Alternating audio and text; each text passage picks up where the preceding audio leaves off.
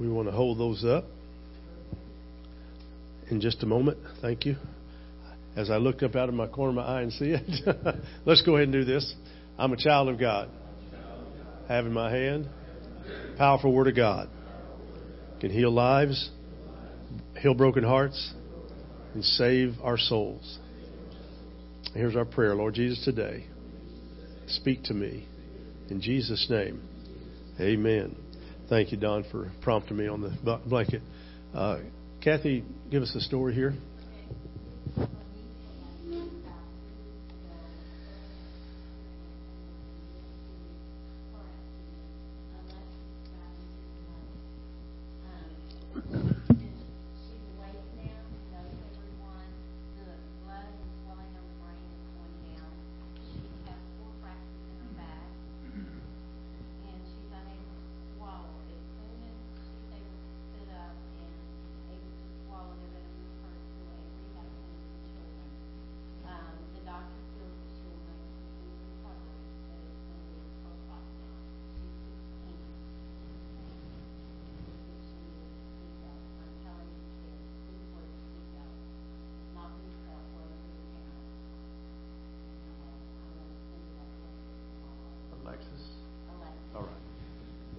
Come on up, start tying knots, Jeff. If you can pull the song up, and then I'll I'll lead us in a prayer in a moment.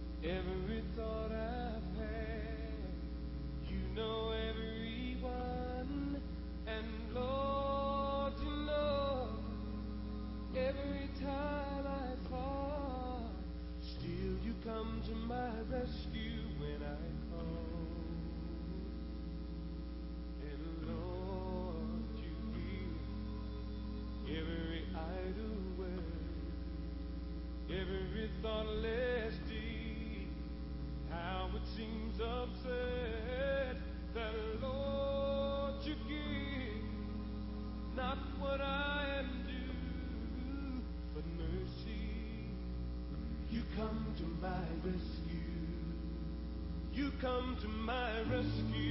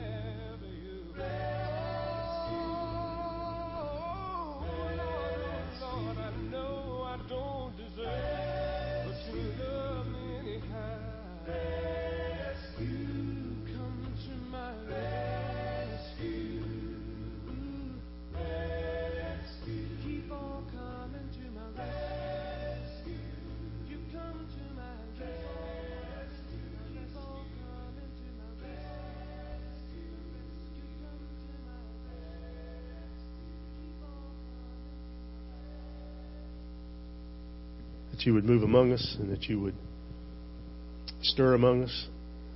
Father, pray for Alexa that you would uh, watch over her, help her to recover completely from head to toe. Uh, it's miraculous that she's to the point, it sounds as though she's to the point she is now. We pray that this blanket will become a comfort to her and a uh, blessing as they've become to so many. Uh, Father, I know the one I was brought in when I was in the hospital meant so very much to me and uh, still does. And I appreciate the, the uh, prayers that went behind that blanket. And so, Father, as we send this one out, we pray that you will anoint it with your spirit and your healing power.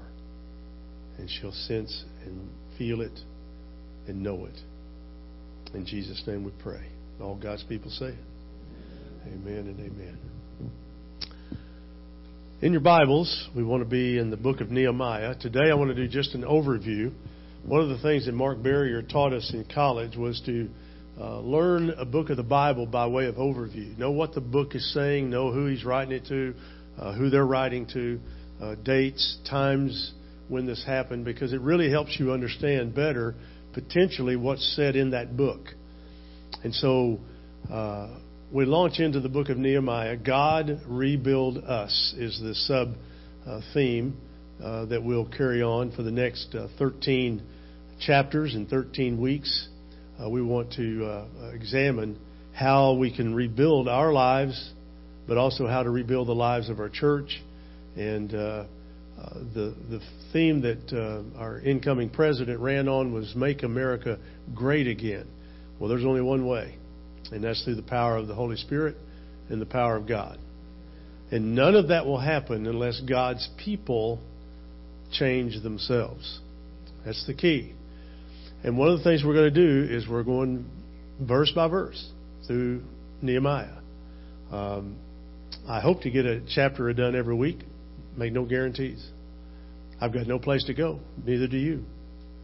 But we've got a whole lot to learn here. Amen. And the public reading of Scripture is biblical, and uh, you're going to see the importance of it uh, in today's message, and then also uh, going forward. Now, today won't be as much, but we'll have some. But starting next week, boy, it'll be, we'll start at verse 1, and here we go. All right? Are you with me? I hope you are.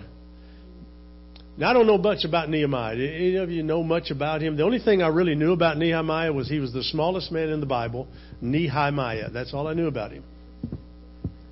Thank you, Vanessa, for joining in. from a distance back there. No one else. Well, Bildad the Shuhite, I found out was smaller than him, and then I found out that there's one even smaller than those two guys, and that was the guard who slept on his watch. So I just.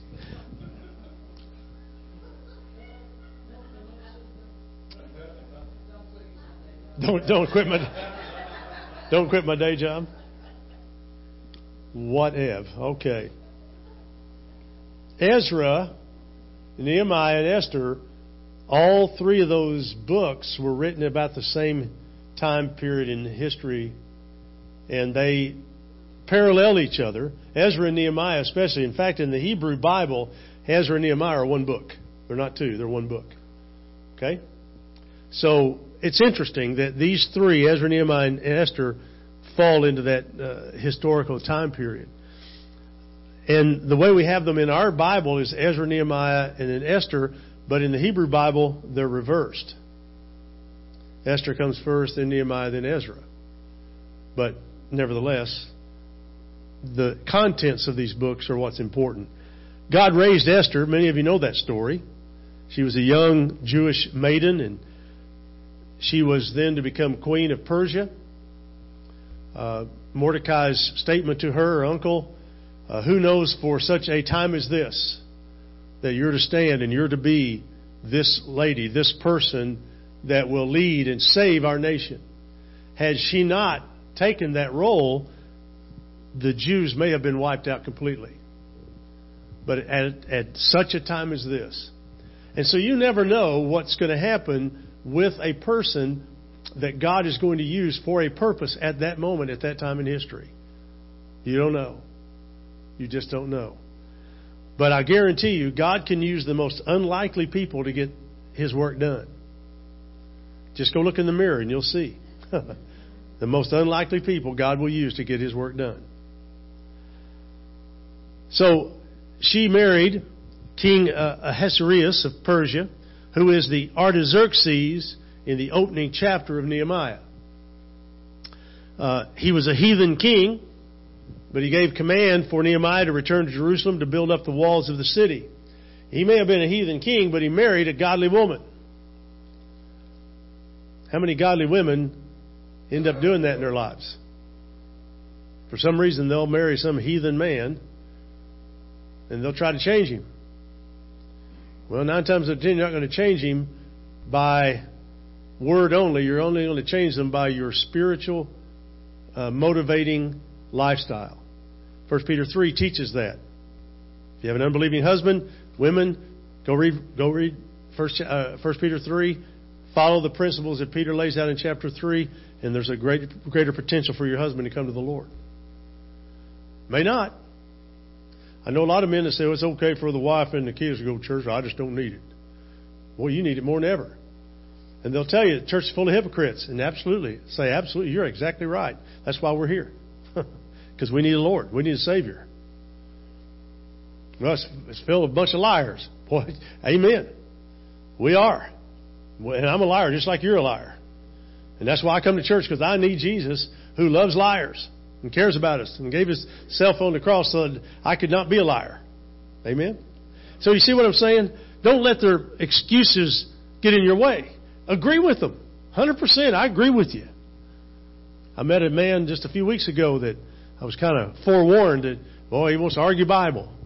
We had a great time. In fact, he volunteered to come and help do projects around here at the church before I left. I just say if you speak straight into their heart, don't worry about what what argument they're going to bring you. And, and boy, he was lifting scripture in a really fun way. So you got to know the Word of God in order, in order to talk the Word of God. Amen. And so that's what we want to help you do is to get better at that. But perhaps the accounts in Esther, especially in in uh, Nehemiah, chapter two and verse six, when Nehemiah it says Nehemiah went to the king, and the king said to me, and the queen sitting beside him. You know, I believe with all my heart that that was Esther. It's not said, but I believe that with all my heart. Because of what the king then did when Nehemiah asked him. When Nehemiah asked him. Esther became an instrument of God's grace, sent to the throne of Persia, so moved the heart of her husband, the king, that he allowed Nehemiah, his cupbearer, to return to Jerusalem. You know what a cupbearer is, don't you? Their job was to drink all the drinks and any of the food that came in for the king to eat or drink first to make sure it wasn't poisoned. Now, that's a great job, isn't it? Okay, what's my job? Well, I'm going to drink, make sure the king doesn't die. So, what happens if uh, he drinks something that's poisoned and he dies? They all they all go, well, he was a good old boy, and then we we, we bring in bring in another one. Yeah, bring another cupbearer. That's right. Twenty-five years later, Zerubbabel returns after with about fifty thousand of the captives from Babylon, as recorded in the book of, uh, of Ezra, because Nehemiah began to rebuild the city of Jerusalem. In the three books, Ezra, Nehemiah, and Esther, there's a story of the way out of captivity and back to God. Now, perhaps in your walk with God, you found God as your Savior some time ago. And somewhere along the way, church got disenchanting for you.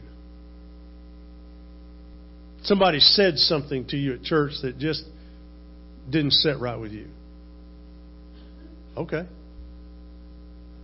Does anybody ever say anything at work that doesn't sit right with you? Well, you don't quit work, do you? Well, I've got to have a paycheck. I can go to any church. But do you? See, that's the problem. You see people leave church and they never go again. I got to wonder about their walk with God, that, that connection with God. Just a little bit. Because people will say incredibly stupid things to each other. Amen? We do. We do. I mean, if you blow your nose and you got a booger hanging out, please somebody tell me, would you? Please somebody tell me. And this time of year, you get a lot of that. Or they'll sneeze. Oh, mercy. I mean, it's hard to look at them, isn't it? You just take a rag and just look down. Here, here, here, here, here. But we'll say incredibly stupid things to each other, hurtful things. We need to be careful about that. Our words mean things. Remember, we talked last year about the importance of words and the power of words in our tongue pierced series. The book of Ezra, talk about that in a minute. It talks. It, it begins with the building of the temple, the restoration of the house of God. That should always be the first thing on people's mind is the restoration of God's house, making sure God's house is in good order, is in good shape. I've asked a number of times, could we get folks to come up and help weed the flower beds? Just a simple thing. You don't need to have a key to the building. You don't have to be on a time clock. You just come at your leisure and do it. And I can't even get anybody to volunteer to do that. Do you not care about God's house enough? Did you come and at least pull weeds? Hmm. Building of the walls comes next in Nehemiah. Feeling the need for security and strength. Then Esther comes along, the revelation of the purpose of all this, uh, all that's in life, and how an individual can fulfill that purpose that God has for them. But we want to focus on the book of Nehemiah today. It falls into two divisions. The first six chapters cover the reconstruction of the walls of Jerusalem.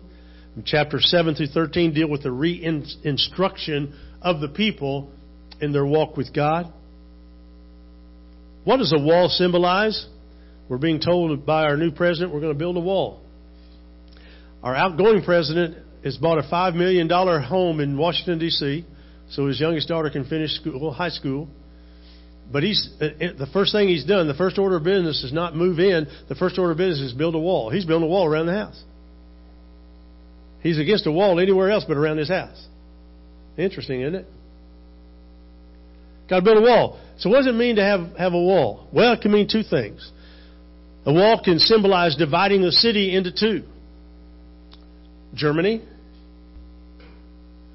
I don't know if the Great Wall of China divides it into two places, but it's a long wall. And it's a very substantial wall. Amen? The second thing that a wall symbolizes is strength and protection. If you've been to Israel and you've been to Jerusalem and you see the walls in Jerusalem that divide the sections of Jerusalem off and the massive gates that close and open, well, you can understand how security and protection can be provided by these walls. So, what does it mean to rebuild the walls in your life? Remember on the connection card, I talked about an area of your life, a wall that you you need to rebuild. Nehemiah is the account of the rebuilding of the walls of Jerusalem. Jerusalem is a symbol of the city of God. God dwelt there in the center of life for the world there. Still to this day, 2017, we're still arguing about Israel. Little bitty piece of land. Why is that? It's because that's where God is and people are going to run from God. They've been running from God from day one. And the sooner they settle and quit running from God, the great victory that they can experience.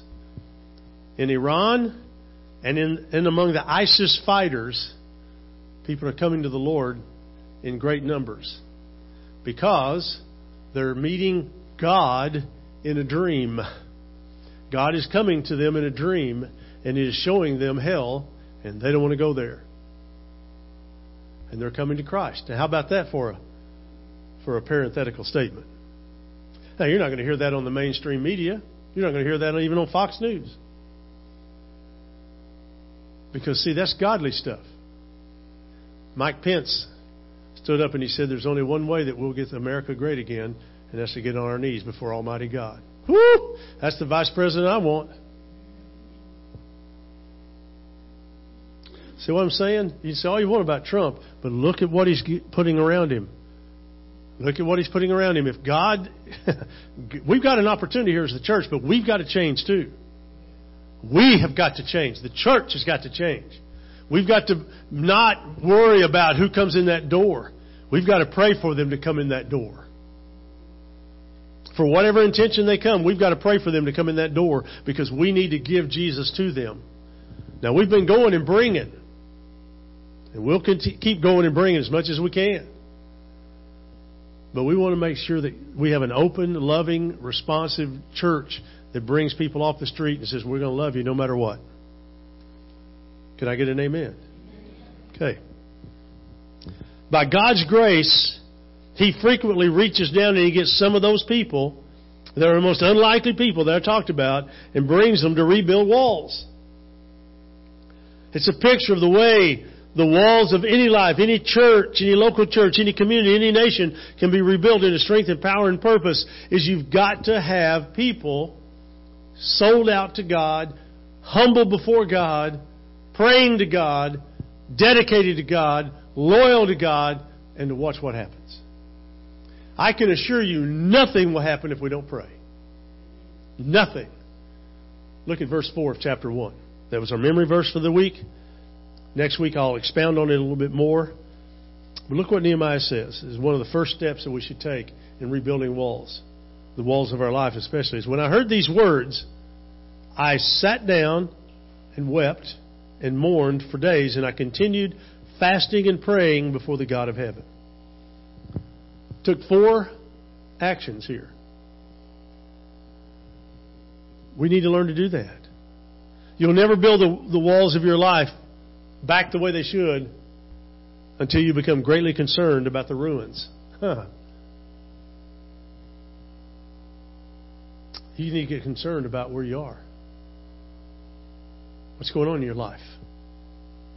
Why are you angry all the time? Why are you mad all the time? Why are you upset all the time? Why are you grouchy all the time? That seems to be the way I am at home for, for some reason. In fact, Braden said, said, You're grouchy. And I just walked right by him. I didn't listen to him. I think he said, Gigi said you're grouchy. So I don't have a hearing problem. I have an obedient problem. But he's right. And I don't know why I'm grouchy. Except the only thing I can pinpoint right now for me, and I've shared it with you, I'm trying to be transparent with you, is that I'm battling such a battle with food. I, thought I had a battle with food. Lord, have mercy. Wait till you lose 100 pounds, and then you get cocky. I get, I'm getting real cocky. See, because when I pick up the donuts and all the extra stuff they give us every Sunday, I looked at that half. They gave me a half pecan pie today. I thought I could have that gone before I get back to church. See what I'm saying? There's a battle. There's a battle. Now, some of you are saying, oh, preacher, come on, anybody can walk away. Okay, good. Good. I'm glad you can. But I bet you I can find something you can't walk away from. I hope Sam becomes a fisher of men as good as he is a fisher of fish. Amen. Golly, those fish. Those are those are fish. They're not little fish. They're fish. Great concern. So you got to assess where are you? Why am I this way? Why am I feeling this way? What's going on here? Oftentimes it's because I've broken my. You know, what are the four things I tell you all the time? I've told you for years. You want to stay growing in God? You've got to have a connection with God every day through prayer and through the Word. You've got to meet with God's people, work, wherever. Wherever you find them, you've got to meet with them. And number four, you've got to give away what you got, and that is the Word of God. Salvation in Christ. Give it away. Give it away. Don't keep the message, give it away. Amen? Man, find somebody and give it to them. Ask them. I, I see a foot doctor every week. She's trying to get my leg to heal up. Uh, and uh, so the other day, I just last week, I just decided to challenge her. I said, "You know, we're a small church, doc, and I said, man, we could use somebody like you to tithe to our church." She said, "You know what? I might do that." And lo and behold, did we not get a gift this weekend? She went online and gave us a gift. She said, "It was just a little gift." I said, "I said if it was a penny, it'd be it'd be as good as whatever."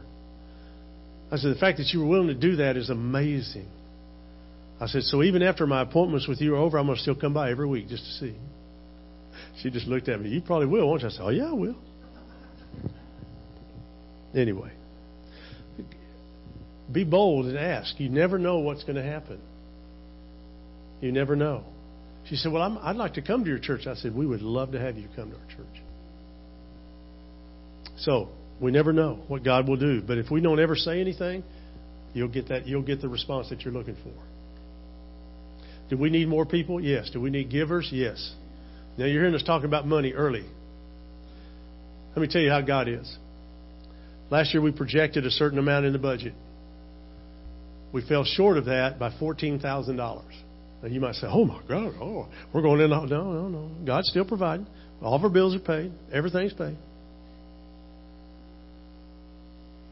At the end of the year, two two gifts came.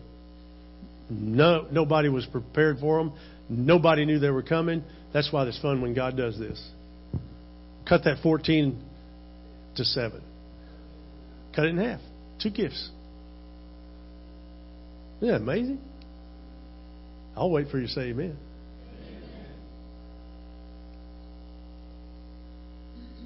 But like Nehemiah, he received the word, and in some form or other, he saw the desolation and the ruin. He knew it was he knew how it was described and he said, I've got to do something. I've got to do something. So he got greatly concerned about it. When was the last time I mean it says that he wept. And he prayed for days. Fasted. When's the last time you were so upset about the sin in your own life that you wept about it?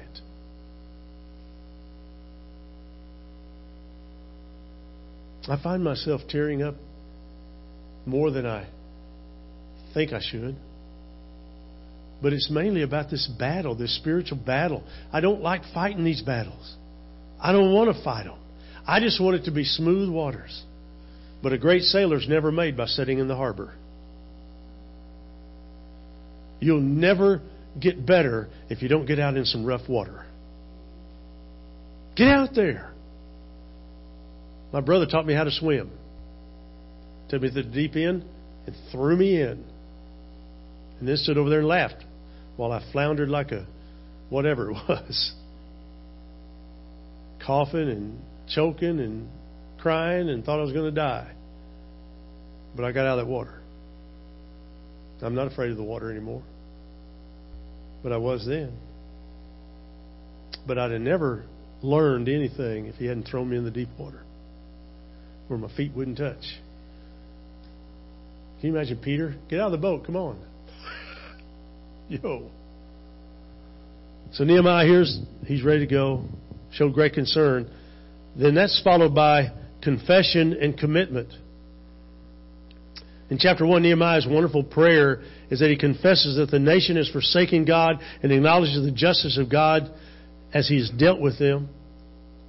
And then he makes a commitment. Verse 11 of chapter 1 says, O Lord, let your ear be attentive to the prayer of your servant and to the prayer of your servants who delight to fear your name and give success to your servant today. See, he had a plan forming in his mind. Even while he was he's been praying of how to go about rebuilding the walls, he had something definite that he was going to ask because in the, in the second part of verse 11 he says, And grant him, me, mercy, Nehemiah, in the sight of this man. So he wanted him to prepare the king's heart. And then the latter part of verse 11 he says, Now I was a cupbearer to the king. So in other words, I'm really nobody that should get this done. I'm, I'm, no, I'm no person who has any credentials that would make this happen. But God, with you, I can do it all. God, I can do anything with you in it. With you in it. So get concerned, confess, and commit ourselves to act on behalf of God. And then we've got to move into areas where we can't do it, but God can. We can't do it, but God can. You know, the leadership team, as we look at the financial statement month in and month out, and we and we saw that we saw that the, the giving wasn't matching what we thought it would and prayed it would. But there was never a panic. I'm still not panicked today. Because if God wants this church to stay here, it will stay here. When God wants this church to be gone, trust me, it'll be gone. It'll be gone. If God removes the blessing, see, the trend right now is to get away from entertainment in church. They're coming and looking for what we're giving them. Straight out of the Word of God. I thought that, well, that's a novel approach. Straight out of the Word of God. The next necessary step then is courage. Courage. Look at verse 9, chapter 2. Then I came to the governors of the province beyond the river and gave them the king's letters. Now the king had sent me officers of the army and horsemen, but when Sanballat and the Horonite and Tobiah the servant, the Ammonite, so you got the same enemies fighting God all the time. Latter part of verse 10. When they heard this, it displeased them greatly that someone had come to seek the welfare of the children of Israel. Someone had stood up and said, I'm going to make a difference. Someone said, I, and you fill it in. Wow. Immediately, courage is needed whenever you see it's time to take action. It takes courage to take the action. It takes courage to miss meals. It takes courage to pray continually. It takes courage to walk away from things that you would just as soon be involved in. It takes courage guts to do it. I started going back to work out this week. I got all four days in. Man, me and Ben Gay are my, that's my, that's my newest friend. I just thought I had aching muscles. Wow. Wow. And all I did was get out of the car. It was amazing. So whenever a man like Nehemiah says, I will rise and build, Satan says, then I'll rise and oppose. Whenever the church says we're going to do something, Satan is going, really? I'll shut you down in a minute. That little old church on the corner, 300 North Elm and Jenks, you're not ever going to get any bigger than you are right now, so just hush about getting new people in your church. You're not going to get it because they don't want them to come. And yet, when we've gone out and got to bust them, and we bust them in, what have you done? You've loved them. You've loved them. Haven't you? You bet you have. And you'll keep doing that. Why? Because that's the way you are. That's what I love about you. So don't limit what God can do. But not only courage, but we need caution mingled with courage. So three principles of reconstruction concern, confession, and commitment, and courage and with caution. In chapter 3, is how, how he went about the task of reconstruction. First of all, the people were willing to work, and second, they became involved and immediately started doing, doing something. It's important that we get involved. If you have a skill, let's use the skill. Come, let us use the skill. Come help us. In the next chapters, 4 through 6, it covers the persecution that arose from building the city walls. You know, I've already suggested that when you start to rebuild the strength in your life, you'll find that there's a force immediately arousing, arouses itself within you and outside you and begins to resist what you're trying to do. We've babysit last few days. Jeff could work. Missy had to go to Iowa for a funeral. And it's just amazing what the kids eat and what I thought I should eat with them. But I made the choice not to eat it with them. But boy, I wanted to eat it with them. There's a little cupcakes. Cindy bought little bitty cupcakes like this, little bitty ones. Peel a little paper off, you can throw four or five of those in your mouth. Just pam, pam, pam, pam, pam. I mean, rapid fire. So Braden stands there and he says, What are those, Grandpa? I said, They're cupcakes. He said, I need one. I said, Well, I need five. He said, Well, I'll take six. So he got one, and then I shut the lid. So you got to shut the lid. Some days just shut the lid. I don't know what it is in your life. For me, it's food, and maybe something else for you. Chapter 6, verse 15, there's a great sentence, and it says, So the wall was finished on the 25th day of the month of Elul in 52 days. That is a record building time. Woo! They built it in 52 days. Nobody thought they could ever do it, and they did it. And nobody believes that we can fill this church up every Sunday, go to two services, go to three services, go to four services. Really? Nah. Nah. Nah. Can't do that. Okay. You're right. Chapter 7 through 13 is reinstruction. Critical. Chapter 8, verses 5 and 6. And Ezra opened the book in the sight of all the people. For he was above all the people. And when he opened it, all the people stood. Now you wonder, why do I have you stand when we read Scripture? Right here. Ezra blessed the Lord. He showed honor and praise and glory to God. And all the people answered, Amen and Amen.